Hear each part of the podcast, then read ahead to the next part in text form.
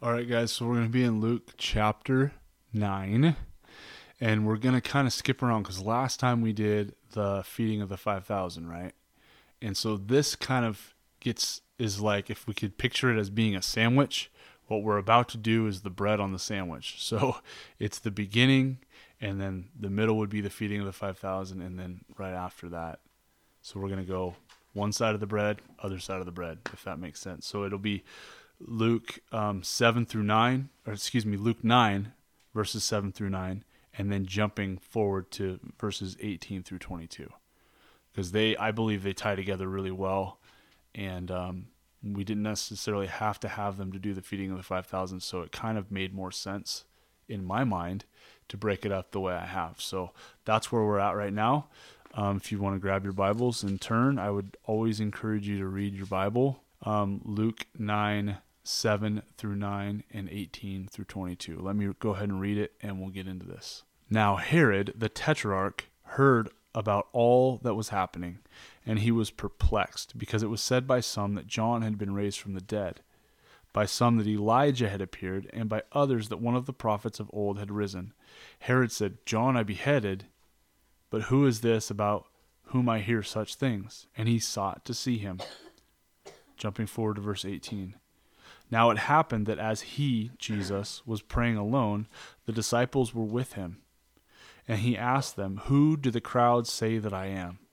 And they answered, John the Baptist, but others say Elijah, and others that one of the prophets of old had risen. And he said to them, But who do you say that I am? And Peter answered, The Christ of God. And he strictly charged and commanded them to tell no tell this to no one, saying the Son of Man must suffer many things and be rejected by the elders and chief priests and scribes and be killed, and on the third day be raised. Let's pray. Father, thank you for your word. I pray that you would do an amazing work in our hearts, drawing us closer to you and helping us to know Jesus better. Lord, I surrender my mouth to you, my thoughts to you, and, and just my being to you. And I pray that you would help by your Spirit to teach clearly your word.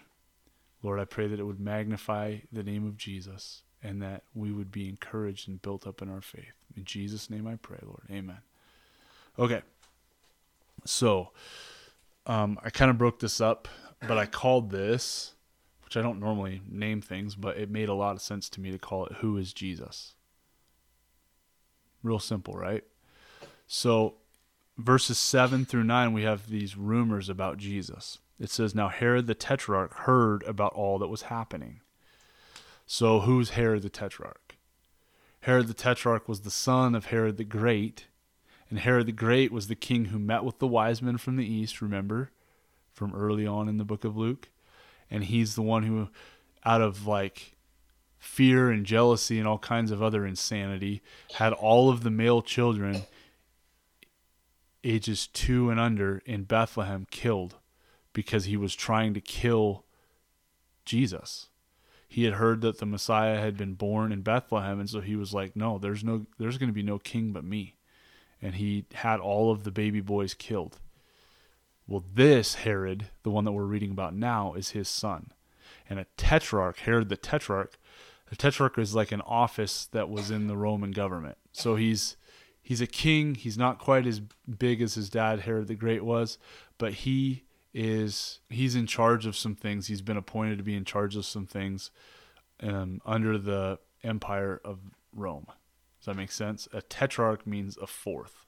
So some people have supposed that he was in charge of a fourth of the kingdom, like they broke it up. So Herod's a king. He's an official in the Roman government, and it says that Herod the Tetrarch heard about all that was happening he's hearing rumors about Jesus. Now we might ask ourselves, okay, wait a minute. What's the rumor at the water cooler of the palace about Jesus? What was the scuttlebutt? I always wanted to say scuttlebutt in a sermon, so I just did. Um, we we read about um, excuse me, I was going to say Rome. We read about Herod in the Roman Empire finding out about Jesus. But remember who Jesus is. Jesus is on the humanity side homeless, poor. He's a Jewish teacher. And by the way, Herod was an Edomite. So he, even though he was in charge of the Jewish nation, he actually was from the nation of Edom, or the, what you might call an Edomian. Um, anyways, Herod was in charge of them, and he's hearing about this homeless Jewish teacher who's working miracles, a carpenter who became a teacher. Okay, so just kind of, it seems almost not crazy, but just like clearly people are talking about Jesus if even the name of Jesus has reached the palace. And we find out that Jesus is being talked about in the palace. So I know I've I've kind of hit that hard, but I want us to really grab a hold of how amazing that is. That Jesus is being talked about even in a palace of an Edomite.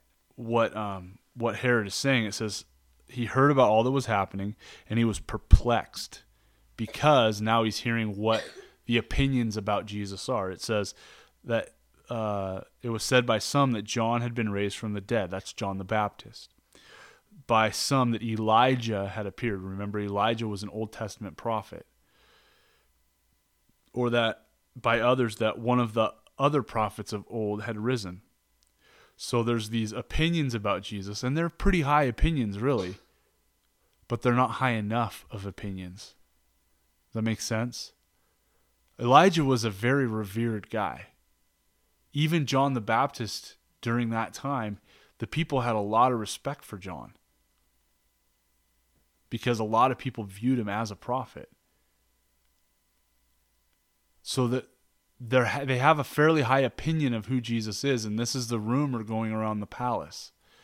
Um, and this is what perplexed Herod. He says, "John I beheaded, but who is this about whom I hear such things?" And he sought to see him.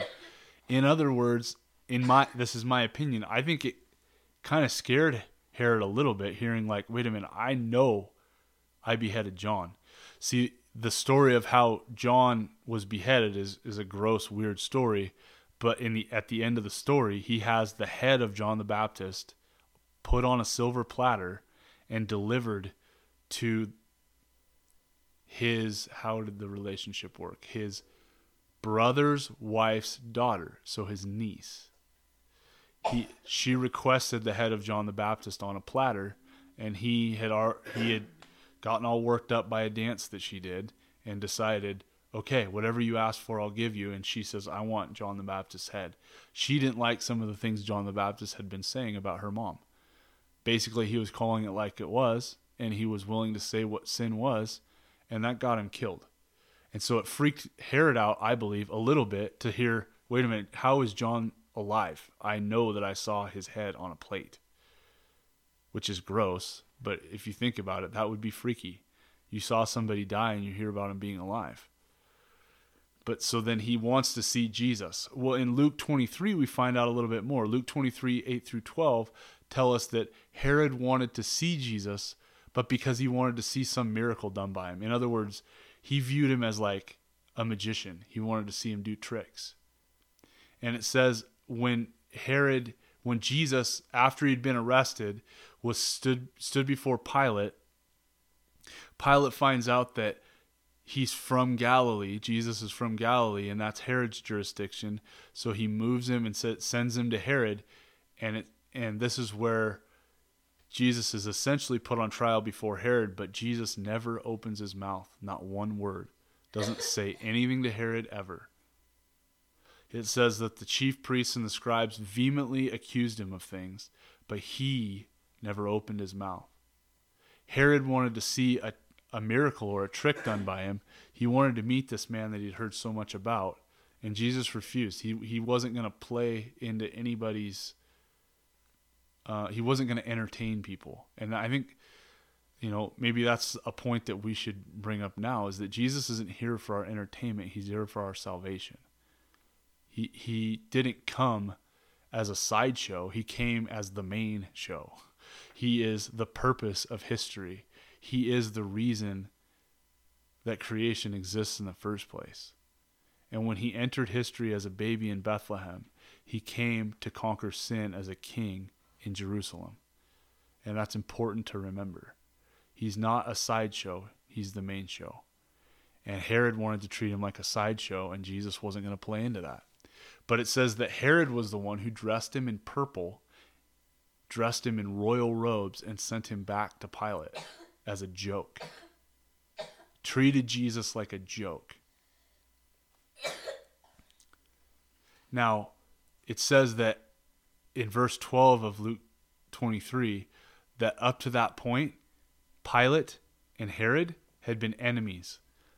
But in some way, it doesn't say it in this way, but this is the way my mind works, so take it or leave it. That um, basically, Herod did this thing to mock Jesus, right? And he sends him back with, with royal robes to Pilate. Pilate must have thought it was pretty funny because it says from that point on, they became friends. Before that, they were enemies, but from that day on, they Pilate and Herod became friends. And I think it's an important thing to note in our day and age that Jesus unites and divides. He can unite enemies to be that are enemies of the cross to be enemies of the cross together.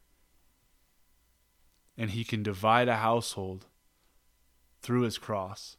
Jesus said in one place in the Gospels, Don't think that I came to unite, but I came to divide. I came to bring a sword. And I will divide families, even. And it's true that there's families that exist where not everybody's a believer. Not everyone is trusted in Christ. And even some parents mock their children who love Jesus, or children mock their parents who love Jesus, or brothers mock their brothers or sisters, and vice versa. Jesus is a very powerful, not a very powerful, the very powerful being, and his name has power too. And he divides sometimes, and he unites sometimes. But we have to make a decision about Jesus, and that's one of the reasons why I called this "Who Who is Jesus." So opinions varied about who Jesus was. Uh, the opinions were he's John the Baptist, he's Elijah, he's a prophet. They had high opinions, but the, those opinions weren't high enough. And we need to know the difference between opinion and fact or opinion and truth. Remember, opinion is what someone thinks about a particular thing, right? Just come just because someone thinks something doesn't make it necessarily true, correct? Doesn't necessarily mean it's true just because someone thinks that. And there's a such thing as having an informed opi- opinion and an uninformed opinion. And you'll find as you go through the world, you'll find both. But opinions aren't. It's been said. Never mind. I'm not going to say what it's been said about opinions. But um, remember when dealing with opinion Opinion is opinion and fact is fact.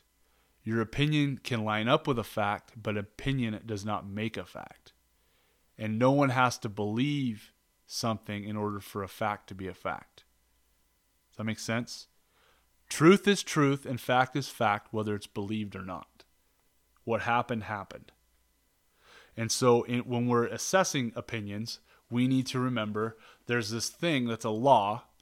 Now, a law of nature is a law and it can't be defied. And there's a law of logic called the law of non contradiction. And I'm not going to get too deep into this, but the law of non contradiction says A cannot be both A and non A at the same time. What that means is if something is true, something that is untrue can't be true also. A cannot both be A and non A at the same time. Think of it this way a square circle. That's a logical impossibility. So not everything has to be okay. So if the Bible teaches that Jesus is God, but another group comes along and says that he's not, he can't both be God and not God. Does that make sense? We have to find out what's true and what's fact. Does that make sense, guys? Okay. Um, so we need to be able to assess with opinion what's right and what's wrong. Now, what we're going to read about, which we already read, but um, when Jesus was praying, he said there in verse 18 Now it happened that as he was praying alone, the disciples were with him. And he asked them, Who do the crowd say that I am? And they answered, John the Baptist, but others say Elijah, and others that one of the prophets of old has risen. You notice a similarity between that and the passage we just read before that? It's the exact same thing. In other words, the disciples are saying, look, this is what the crowds are saying, and this is what Herod's house is talking about. But how would they know that? How would they be able to know what's going on in Herod's house? Luke chapter 8 clues us in. There's a woman who followed Jesus and served him in Luke chapter 8, verse 3, whose name was Joanna. Joanna was the wife of a man named Chuza, and Chuza was the household manager of Herod the Tetrarch. Isn't that cool? That when you put your Bible together and you start putting verses together, you can see these things aren't impossibilities. These things are actually given to us in Scripture if we just do a little digging. That Joanna, a woman who served Jesus, would have clearly and easily known because her husband was a servant in the household of Herod. So he would have known this is what people are talking about at Herod's house. So when Jesus asks asks, "What is it that the crowds say that I am? Who do the crowds say that I am?" They can answer that clearly. Because in other words, I don't I hate to call him a spy, but they have a spy in Herod's house. They know what's going on. They know what people are saying. And remember, that opinion is not high enough of who Jesus is. Is he is he a prophet? Does he say prophetic things? Yeah, but he's more than a prophet. Does that make sense? Okay, so um, just understand understand that it's not impossible for them to have known what was going on in Herod's house. It's actually very possible, and the scripture gives us the answer. But the question comes up who do others say Jesus is? And that question applies to us today, right? because Jesus has to be dealt with. We have to make a decision about Jesus. And we're living in a time in our country where it's becoming increasingly less and less popular to even deal with who Jesus is, but he still has to be dealt with. Like, for instance, and this isn't in my notes, I wasn't going to bring it up, but how when I was in school, BC was the common way you referred to as time which meant before Christ. But now we've changed it because we don't want to deal with who Jesus is, the one whom we count all time to. We don't want to deal with that, so we've said BC means BCE, before Common Era. But that's really what was the Common Era based on? Oh, the person of Jesus Christ. It's not that complicated. And and anybody who's willing to take a look at it can see that it's just one way to sidestep who is Jesus. But we really do have to deal with who this person is, who Jesus is. Now, the opinions in that day were one thing, but there's opinions now. There's things that people believe about Jesus that exist. For example, and and we have to examine them. There's opinions about Jesus, but are they factual? Are they true? And I don't mean to get overly apologetic in this, but this is what the text is presenting us. And so I want us to be able to understand this. Mormonism says that Jesus is the brother of Lucifer, says that Jesus was married to three different women. That's the Jesus of Mormonism. Islam teaches that Jesus was a prophet, he was born of a virgin, but he was never crucified, and he never resurrected. Jehovah's Witnesses say that Jesus was the first creation of Jehovah, not God himself. And that he was he's also Michael the archangel. So Jesus is an angel, not the son of not the son of God as we would say the son of God, which is always why it's important to define your terms when you're talking to other people. Um, uh, Baha'i says that Jesus was an enlightened teacher, um, and Hinduism treats him very similarly. So we have these opinions that, oh, he's one of many prophets, he's one of many um, enlightened beings. Uh, even um, like New Age things like Oprah um, bring him up as being like some sort of Christ consciousness. Like he just was he was ahead of his time on being enlightened. And that's not the case. That's not how Jesus is presented in the Bible. we have to look at Scripture. Remember that faith comes by hearing, and hearing by the Word of God, Romans 10 17.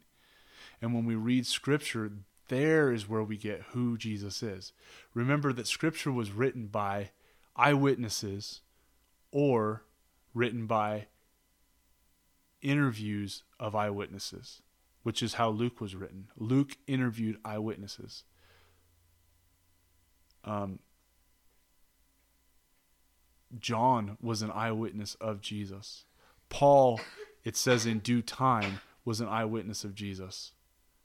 These are eyewitness accounts that they went down in history dying, professing, saying, These things are true. I saw them. I know who Jesus is.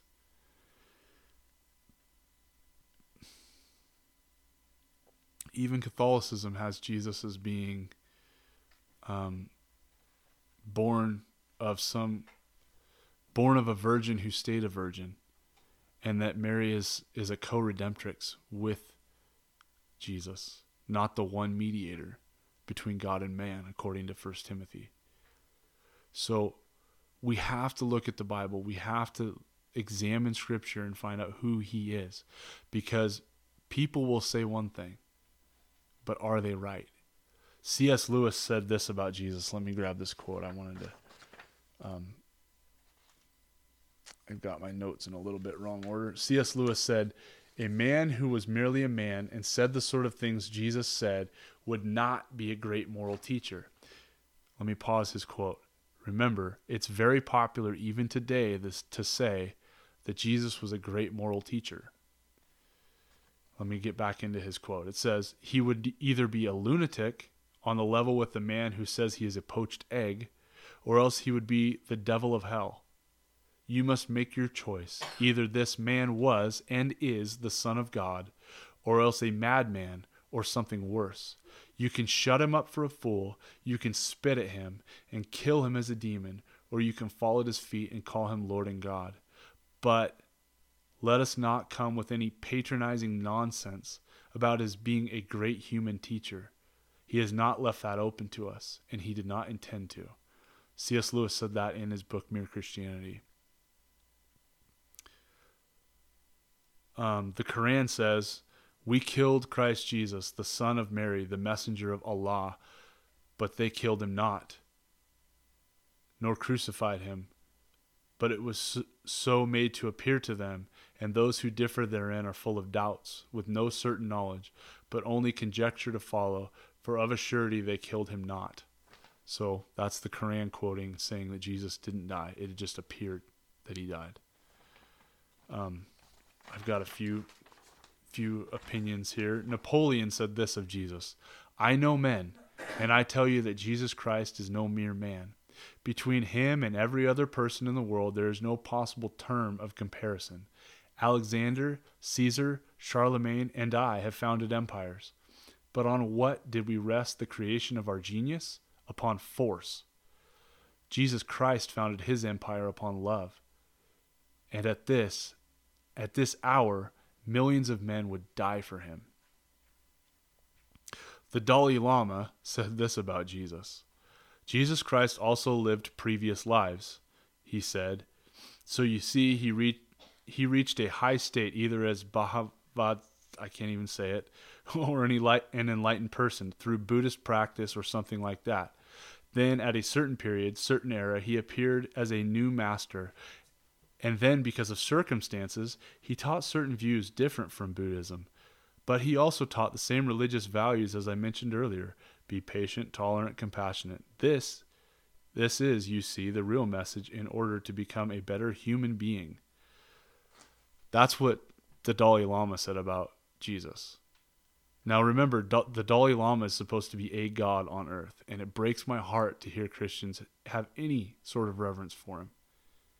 You can pray for him for his salvation, but do not hold him up as saying anything of any value. Please. Don't go listen to this man speak. I'm saying that because I, I can still remember a day when Christians that I went to church with were excited to see the Dalai Lama. He's a man who thinks that he's a reincarnated God. And he says this about our Jesus who died for our sins.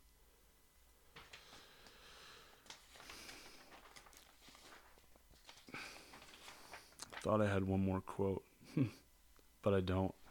There's um, oh Josephus. That was the other quote. Sorry, Josephus was a Roman historian um, who never believed in Jesus, but this is what he said about Jesus. So he was he lived around the same time as Jesus, and he was a historian of of basically of the Roman government. He was a Jewish man who never believed in Jesus, but he said this about him. Now there was about this time Jesus, a wise man, if it be lawful to call him a wise man, or excuse me, lawful to call him a man, for he was a doer of wonderful works, a teacher of such men as received the truth with pleasure. He drew over him both many of the Jews and many of the Gentiles. He was the Christ. And when Pilate, at the suggestion of the principal men amongst us, the Jewish people, had condemned him to the cross, those who loved him at first did not forsake him, for he appeared to them alive again the third day, as the divine prophets had foretold these and ten thousand other wonderful things concerning him. And the tribe of Christians, so named from him, are not extinct at this day. Josephus said that in the works of Josephus. Um, it's important to remember that this man never believed in Jesus many people and many religions will say things about Jesus, but it's important to assess what does the Bible say about Jesus? And even more important than that, what did Jesus say about Jesus? I have um, I don't normally do this so but I have a um, a study done by Barna, which Barna is like this famous they're like pollsters on religious things um, in America. And so they did these polls about Jesus. It says the vast majority of Americans believe Jesus was a real person. More than 9 out of 10 adults say Jesus Christ was a real person who actually lived. 92% of Americans. So, see, I'm reading these to show that there's still, to this day, opinions about Jesus. Um, most adults, not quite 6 in 10, believe Jesus was God, 56%. About one quarter say that he was only a religious or spiritual leader like Muhammad or the Buddha. Remember what C.S. Lewis said about that. Um, the remaining one in six say they aren't sure whether Jesus was divine. Um, Americans are divided on whether Jesus was sinless. Um, about half of Americans agree, either strongly or somewhat, that while he lived on earth, Jesus Christ was human and committed sins like other people. Just less than half disagree, either strongly or somewhat, that Jesus committed sins while on earth, 46%. And 2% aren't sure. Point is, is that Americans have opinions about Jesus. Napoleon had an opinion about Jesus. Um, throughout history, we've got people that have tried to deal with Jesus. But what did Jesus say about Jesus? We have to deal with who Jesus is. And remember this I read this quote from a Bible dictionary. You can't separate Christ from Christianity, you can't separate Jesus from his teachings. What did he say about himself? And I wrote a couple passages down. So I want to take a look at a few of these passages. So if Jesus was just a good moral teacher, as a lot of people want to say, they have a high opinion of him, but not high enough in in the way the Bible presents him. It says in John 14, verse 6, Philip said to him, sorry, uh, that's verse 8. 14, verse 6 says, Jesus said to him, I am the way and the truth and the life. No one comes to the Father except through me.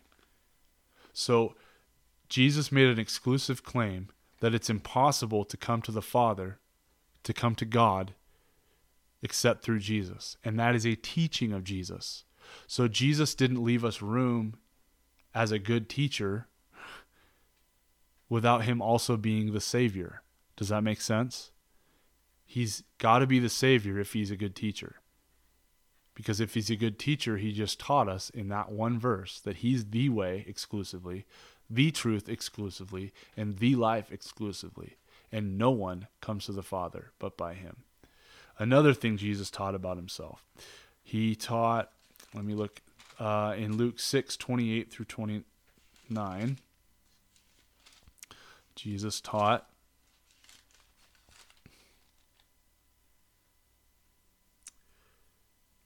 um, they said to him, What must be we. My tongue's tied. Excuse me, let me start over. Then they said to him, What must we do to be doing the works of God? Verse 29 Jesus answered them, This is the work of God, that you believe in him whom he has sent. So he taught and narrowed all of the works necessary for salvation into this one thing believing in him. So is that a good teaching? It is if it's true, but if it's true, then he's exclusively the way of salvation. So he's either a good teacher or he's not. But we have to say that the Bible declares him to be more than just a good teacher. He's the exclusive Savior of humanity. Let's look at what it says in verse 40 of chapter 6.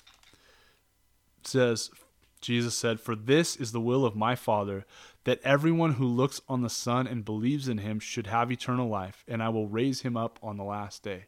He just claimed to be the one who's raising us um, to resurrection through belief in him. So, as a good teacher, I believe he's teaching a good thing. But if we don't believe him to be Savior, then he can't be teaching a good thing. Does that make sense? I'm not despairing or disparaging what Jesus is saying. I'm elevating what Jesus is saying because I believe what he's saying is true. But we can't just say he taught good things and not believe in him because he doesn't give us that option. Uh, verse 46, he says, um, excuse me, verse 47, he says, Truly, truly, I say to you, whoever believes has eternal life. Boom. If you believe in him, you have eternal life. That's what he taught. Uh, Romans 10:27, not Romans, sorry, John 10:27. John 10:27 says this: "My sheep hear my voice, and I know them, and they follow me. I give them eternal life, and they will never perish, and no one will snatch them out of my hand. My Father who has given them to me is greater than all, and no one is able to snatch them out of the Father's hand. I and the Father are one." That's what Jesus taught. So we can't separate because he said so many things about himself, the teachings from the person. So the opinions that people have, who is Jesus? And remember, Jesus' question was born out of prayer. It says, while he was praying, he looked at the disciples and said, Who do men say that I am? And I believe, just as a side note, that's a great way to talk to people about Jesus. Ask questions. Questions are disarming. Questions aren't, um, how would I say? Questions are, are way less offensive. Asking what someone's opinion is, and remember, everybody has opinions, and most people want to share them. But asking questions who is Jesus? Um, I can remember a time where I was pretty nervous um, I was at the beach actually in Oregon, spending some time just just praying with my Bible in my truck. It was one of those typical Oregon stormy fall times. The wind was blowing, the rain was coming down, and I was praying and um, I had a Jehovah's Witness knock on my window of my truck. It's just a random thing, and you could tell she was a young girl. She was close to the same age as me. I was in my early 20s. And she was nervous, but she was doing what she thought was right. And I had never really spoken to anybody, um, you know, any Jehovah's Witnesses before, and I didn't know what to do. But but my pastor had just taught this passage, and he said something along the lines of, "Just ask, who is Jesus?" Because that's what Jesus did. So she said, Well, you know, I, I see that you're doing some thinking here. She obviously had seen me praying or something. Um, and I just wanted to give you some reading. And she, I looked over in her hand and she had a Watchtower magazine and she wanted to hand it to me. And I said, Well, I, you know, I brought my Bible to read. And she said, Oh, I like the Bible. And we had this conversation. But I started getting, you know, the heart pounding in the chest. How am I going to deal with this? I don't know what to do. I don't know what to do. And I just said, Well, uh, can I ask you a question? Who's Jesus? And then we spent the next, I don't know, 40 minutes talking about Jesus. And we kept it about Jesus. And we very much disagreed on who Jesus was. But I was confident in my Jesus because Jesus, the one that I worship, was the Jesus of the Bible. As he is taken and revealed in the whole of Scripture, from Genesis to Revelation. That's who Jesus is. He is the great I am. Jesus said in John 8, before Abraham was, I am. Exodus 3:14, God said, I am that I am. John 10, um, he, he said, I and the Father are one. I just read that, and it says, and then the, the Pharisees or the Jews, I can't remember which specific group, took up stones to stone him, and he said, For many a good work have I done. For which of these do you stone me? And they said, Not for a good work do we stone you, but because you, being a man, make yourself God. There's claims that Jesus made that have to be dealt with. And we have to be able to look at Scripture and say, Who is Jesus? But even more importantly than that, Jesus asked the question, He asked, What's other people's opinion of me? Who do the crowd say that I am? And then he turned to him and said, Who do you say that I am? Right? So that was the second question. Who do you say that I am? And you know what? Individually, that's the most important question in your entire life for you to answer. Who do you say that Jesus is? Now, that doesn't turn him into a buffet where we take what we like about Jesus and we leave what we don't about Jesus. But we have to take Jesus as he is and as he's revealed in Scripture. Does that make sense? The moment we start treating him like a buffet, we make our own God and we become idolaters. Because if I say, well, I like the peaceful part of Jesus, but I don't like the judging part of Jesus. I like this part of Jesus, but I don't I like the part of Jesus where he says don't judge, but I don't like the part of Jesus where he says talks about taking the plank out of your own eye so that you can help take the speck out of your brother's eye. In other words, you are to help someone with their sin. What I'm saying is is that we are making for ourselves our own God when we don't take Jesus as a whole as he's revealed in Scripture. And when we make our own God, we make for ourselves a fake God, and that God has no power. That God is even less powerful than us. And God in the book of Isaiah and the book of Jeremiah had some pretty choice things to say about idolatry. One of the things is the people who worship idols become like the idols dumb. They can't talk, they can't hear, they can't move, they can't do anything. It's useless to believe in a made up Jesus. I want Jesus. I want the real Jesus. And I want you guys to be able to answer who is Jesus for yourselves. Who is Jesus? I want you to be able to say, Jesus is my Savior. This is the most important question of your entire life. Can you say, like is written in Song of Songs, chapter 2, verse 16, My beloved is mine and I am his? Can you say, I belong to Jesus? See, Peter here makes a confession about him. Jesus said, Who do you say that I am? And Jesus, or Peter says, You are the Christ, the Son of God. Right? in Matthew 16, it gives us a little bit more detail on that. Um, let me read what Peter says there. This is the same exact account, but there's a few more words given. Matthew says, excuse me, Peter says in Matthew, I'm one page away here, Matthew 16, um, verses 15 through 18. um, sorry, right here. He said to them, But who do you say that I am? Simon Peter replied, You are the Christ, the Son of the living God. And Jesus answered him, Blessed are you, Simon Bar Jonah, or son of Jonah. For flesh and blood has not revealed this to you, but my Father who is in heaven.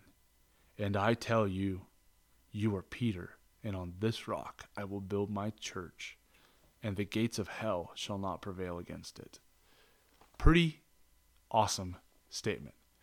He says, in the Luke account, it just says Peter confesses it and he says, You're right. And then it says that he told them not to tell anyone. But in Matthew's account, he says, Flesh and blood did not reveal this to you, but my Father who is in heaven. God the Father revealed to Peter who Jesus was. In a, in a sense, he opened his eyes to see who Jesus Christ really was. And Jesus said, Ooh, you are right. You are so right, Peter. And you're Peter, a little pebble. And on this rock, gargantuan, think haystack rock in Cannon Beach, gargantuan rock, I will build my church. But what Jesus was saying was the statement that you made that I am the Christ, I am the Messiah, the Son of the living God, that is what I will build my church on. The church is built on the acknowledgement and the recognition that Jesus is the promised Messiah and the Son of God. Does that make sense? It is not saying, Peter, you're going to be the first pope. And because you said that, you're going to be the first pope. It's not what it says. That's not what the text says at all. That's a misinterpretation. But understand that the rock that the church is built upon is who Jesus is. And so that's what makes this question so vitally important that we be able to answer who is Jesus. Answer for yourself, Ben, who is Jesus. Answer for yourself who is Jesus we have to know who Jesus is. But it's personal and it's a personal decision that you have to make. Who is Jesus? Now it says the next thing that Jesus said in Luke, let me, let me get there. Excuse me. It says, Peter answered the Christ of God. In verse 21, and he strictly, Jesus strictly charged and commanded them to tell no one, saying, Listen, the Son of Man must suffer many things and be rejected by the elders and chief priests and scribes and be killed and on the third day be raised. Why would Jesus say that right after they acknowledged, You're the Christ, you're the Son of God? Don't tell anyone. Understand that I'm going to be killed. I'm going to be rejected, I'm going to be killed, and on the third day I will be raised. That that puts to bed A the Discovery Channel question that comes up every Easter. Did Jesus know he was going to die? Yes. The Bible says ahead of time that Jesus declared, I'm going to die. Not only that, but in John 10, he says, I laid down my life willingly for my sheep. No one takes it from me, he says in John 10. Did Jesus know he was going to die? Yes. But why would he say that right after they confess him as the Christ? And by the way, let me back up. Who is the Christ? The Christ means the Messiah, the promised one from the Old Testament. He'd been promised since Genesis chapter 3, the promised one, the king, the Christ is a king. Even the people who accused Jesus before Pilate, they said he said he's the Christ, a king. And if you let this man live who declares himself to be a king, you're not a friend friend of Caesar's. That was how they put Pilate in between a rock and a hard place. Because Jesus being the Christ, being the anointed one, the fulfillment of Old Testament prophecy, meant that he was a king. But Jesus ties the two things together. Him being a king and him dying, being buried, and resurrected cannot be separated. Because he came as the Messiah, he had to die and be raised the third day. Not only that, but when he calls himself the Son of Man, just a little side note, that's a reference from Daniel 7. He's declaring himself to be eternal when he says that he's the Son of Man. But that's a different teaching. The point is this Him being the Christ, and when we call Him Jesus Christ, we're calling Him Jesus, the Messiah. We're declaring Jesus and then giving His title the Messiah, the promised king. Jesus as the Christ is directly tied to Jesus the crucified, Jesus the resurrected. Jesus said in John 2, when he started flipping tables, you guys remember the story in John chapter 2. Um, he, he goes into the temple and he says, um, My father's house shall be called a house of prayer, and you guys have made it a den of thieves. And he starts flipping tables over. You guys remember that? And he drove people out of the temple. It says, By what authority do you do these things? Let me read from it. John 2 18. Oops, I went a little too far. John 2 18 says, The Jews said to him, What sign do you show us for doing these things? Jesus answered him, Destroy this temple, and in three days I will raise it up. Then the Jews said, Has this taken 46 years to build this temple, and will you raise it up in three days? But he was speaking about the temple of his body. When therefore he was raised from the dead, his disciples remembered that he had said this, and they believed the scripture and the word that Jesus had spoken. The authority of him being the Christ hinged completely on him raising from the dead. Does that make sense? That's why Jesus ties those two together. Yes, you acknowledged who I really am. I am the Christ. Understand that as the Christ, I will die, I will be buried, and I will be raised the third day. So important. Jesus, as the Christ, is directly tied to his death, his burial, and his resurrection, and his messiahship and his resurrection are not divorceable. It's important that we know who he is from Scripture. I'm going to throw some references out. You guys can write them down. We don't have time to get into them right now. Acts 4 10 through 12, Philippians 2 5 through 11, Hebrews 1 1 through 4 declare specifically who Jesus is. We worship Jesus as he's revealed in the Bible. Okay? I know I've hammered that, but it's important. This is at the very heart of the life changing message that we call the gospel, the good news. The heart of the gospel is this Who do you say that Jesus is? Right? Remember, the gospel, according to Romans 1.16, is the power of God to salvation to all who believe. The gospel is the power of God to salvation to all who believe. The gospel can be summarized like this. Romans 3:23 says that all have sinned and fall short of the glory of God. Romans 6:23 says the wages of sin is death, but the gift of God is eternal life. Romans 5:8 says that God demonstrates his own love toward us and that while we were yet sinners or still sinners, Christ died for us. Romans 10:9 says that if we confess our, with our mouth that Jesus is Lord and believe in our hearts that God raised him from the dead, that we will be saved. That's the heart of the message of the gospel. That when Jesus died, he became sin for me that I might become his righteousness. He took my place, absorbed the wrath of God. This is the big fancy Bible word known as propitiation. It means that he removed the wrath of God through the acceptance of the gift of grace. I like also what it says in John 3, of course. This is a very common one, but it doesn't matter because it's a very awesome one too. There's a reason that it's common because it's awesome. Just saying. Uh, John 3, 16 it says, For God so loved the world that he gave his only Son, that whoever believes in him should not perish but have eternal life. For God did not send his Son into the world to condemn the world, but that in order that the world might be saved through him. Whoever believes in him is not condemned, but whoever does not believe is condemned already because he has not believed in the name of the only Son of God. Understand who Jesus is and what he's done. He loves you very, very, very much. He took my place and your place. And Rome or Acts 4 says that there's no other name given under heaven by which we must be saved. You see, just using the very term being saved denotes that we're in danger. We're in danger of facing God's wrath for the sins that we've committed, for the laws of God that we've broken. We're in danger of that. but Jesus took our place on the cross.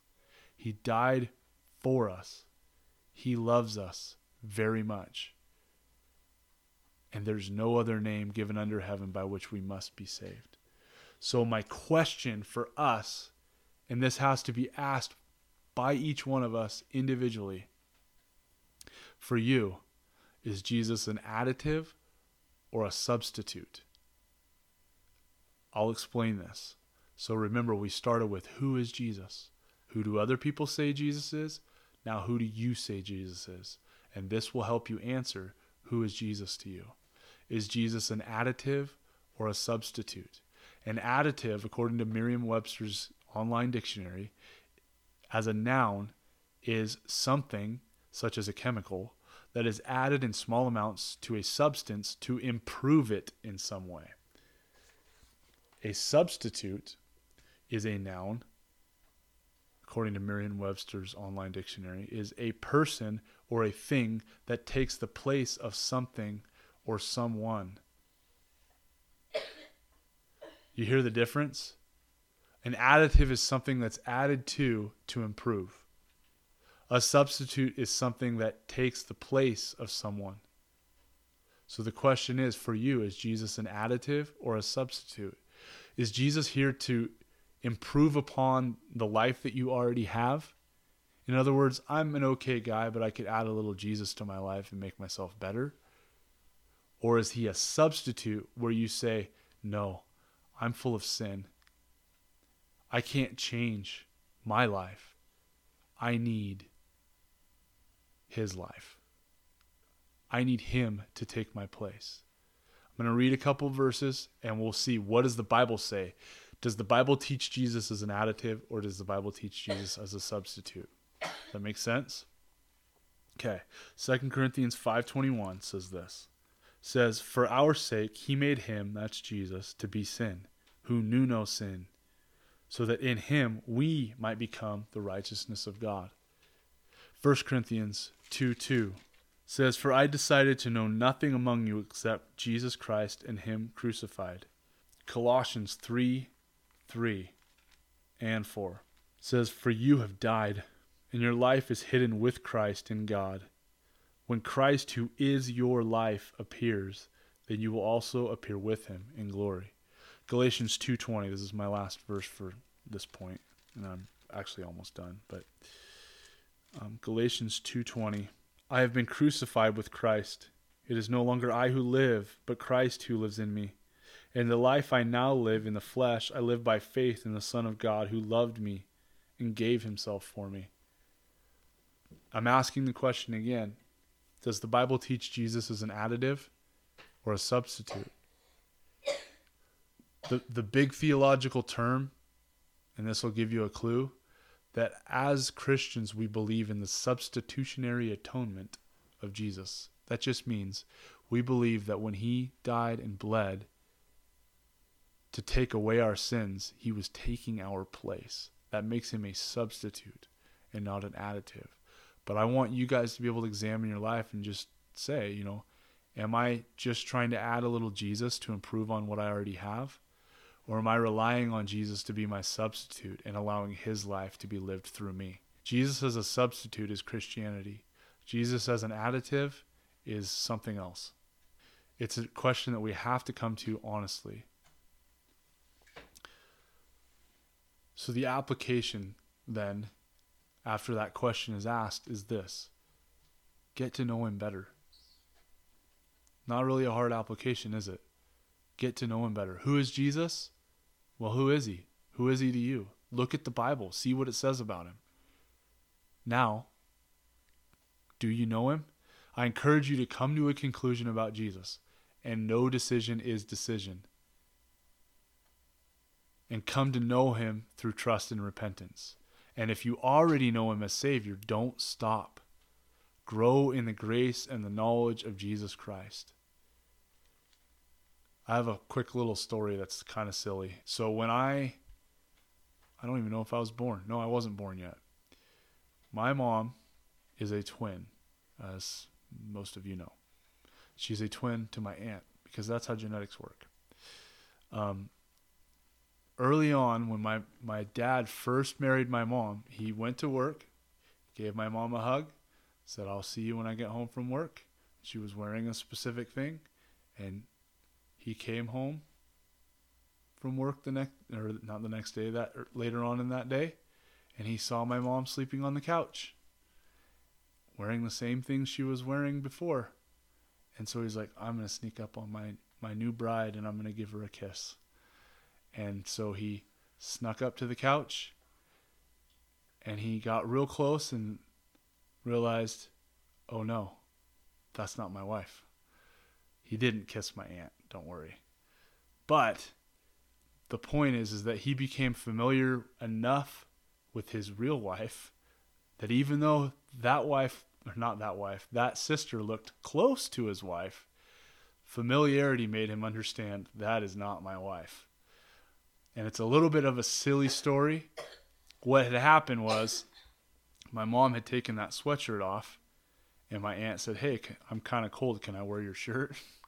And so she had put it on, and she had her back turned on the couch. So they looked exactly the same. They're identical twins. And then once he got close, he realized that's not my wife. Nothing weird happened. But the point in the story is this when you become familiar with Jesus, you'll be able to answer those questions. You don't have to know everything about every other belief system. You don't have to know everything about every cult that there is. You have to know this I know Jesus. And I've purposed to know nothing except Jesus Christ and Him crucified. And when I know Jesus, I know who's not Jesus. Does that make sense? Even if it's kind of close, even if the Mormonism Jesus is kind of close to the other Jesus, as soon as you hear a few of those details about the Mormon Jesus, you're like, that's not the Jesus that I know. Why? Because you know him. Know him. Last two Bible verses I'm going to close with, and then we're going to pray. Second Peter.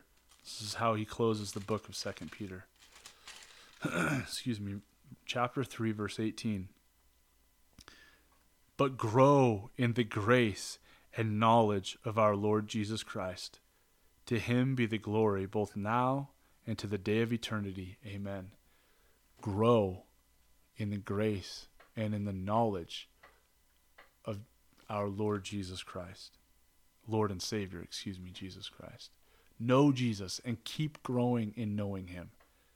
Wait a minute keep growing in knowing Him. That kind of has a flow to it. But remember, you're not done until you're done, right? We can always grow in our knowledge of Him.